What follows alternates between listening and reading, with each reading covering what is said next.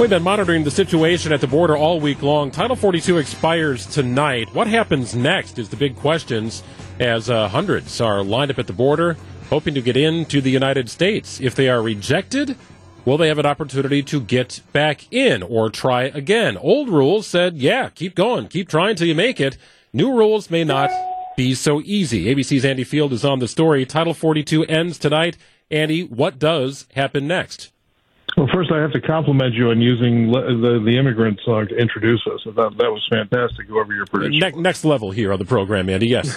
uh, the yeah, it's it's it's a problem, a, a, huge problem right now. There are, as you've seen on virtually any uh, news network, uh, lines and lines, acres of people waiting to get in, waiting for that midnight deadline, thinking this is going to be a free pass to get into the United States the Homeland Security Department is warning people it is not, uh, and which is one of the reasons that they have surged so many people down there, including immigration officers and asylum seeking uh, judges to expedite these things under something called Title VIII, uh, which is basically the old rules, but they're going to enforce them uh, even tougher than they did before. And uh, there's a difference here. Under Title 42, which was the COVID rule that said, uh, look, we can just expel you because of COVID uh, you were able as a migrant to then try to come back into the country as many times as you'd like without any facing any punishment.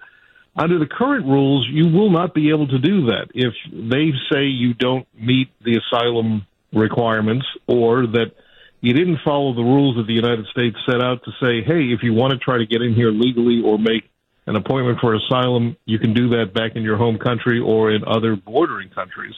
If you didn't do all those things and you get kicked out, you can't try to get back in here for another five years. So uh, there's going to be much tougher consequences for people if they do want to try to get in here within the system here. Of course, there are people that are trying to get in here without going through the system at all, illegally crossing the border. Uh, there are what they call coyotes, uh, people who are smuggling these folks across the border, and, and people hope for the best once they get here, but then they have to live in the shadows. Uh, all of this uh, is predicated on what is Congress going to do about it. We have immigration laws in this country that are more than 30 years old. They do not meet the current problems that we have at our borders. And uh, President Biden put out something that was similar to what uh, there was a compromise bill back when President Trump was in office. He initially rejected it. And by the way, Republicans and Democrats had signed off on this. And then uh, the president, former President Trump, did a 180 and said, okay, I'll sign off on it. But by that time, the Republicans had already rejected it because they did what their boss told them to do. Uh, so we're in a real pickle here. Unless Congress does something, this problem at the border isn't going to go away anytime soon. Yeah, you know, Andy, typically when you hear a politician use words like chaos and things like that and, and, and are kind of dr- drumming things up as far as concern goes over over policies as a way to, you know, get their base riled up. That doesn't seem to be necessarily the case here. While it is still partisan and obviously immigration is, is one of the more uh, hostile topics, I guess you could say, in Washington, D.C., it seems like both Republicans and Democrats are concerned over this. I guess my concern is that their concern isn't going to line up because it never seemingly does.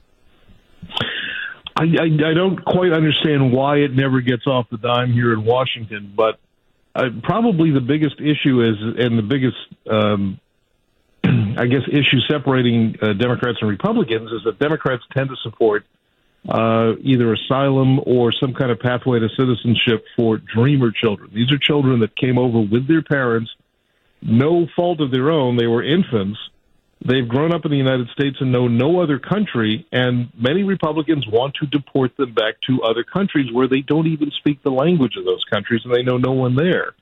Uh, Democrats don't think that's fair. Uh, and that is one of the biggest sticking points here in terms of how do you deal with uh, many, many of those people who are in this country paying taxes, working, and trying to make a life here in a country, the only country they've known. And that seems to be the biggest sticking point, and they don't seem to have a way to resolve that. Andy, I must ask you too about you know the response here. I, I know there's going to be border officials. There's going to be beefed up security presence. I, am not expecting things to turn violent if those are pushed away. Maybe it's more crowd control, but it does appear like I, the United States is ready for just about anything tonight, and they want to have enough people there to control the situation. Yeah, you know, there there were Republicans and of course former President Trump who said, "Hey, if we had just finished this big beautiful wall, they couldn't get through it." We know that's not the case. That there were many many ways to get either across, over. There are videos of people climbing over these walls. Uh, so the wall isn't the solution, or digging under them. Uh, but there has to be some sort of border patrol. And listen, the United States isn't the only country that has this problem. Excuse me. There are countries ac- across the planet that have similar problems with refugees going from one place to another. Uh, but again, everyone seems to agree, Republicans, Democrats, the president, that Congress needs to pass some kind of reform to fix the laws to either provide more funding so that there is more uh, policing at the border and a pathway legally better for people to get into this country. And so far, Congress has refused to do it. We'll be watching tonight to see what happens uh, when the clock strikes midnight. ABC's Andy Field. Thank you, Andy. Thanks, guys.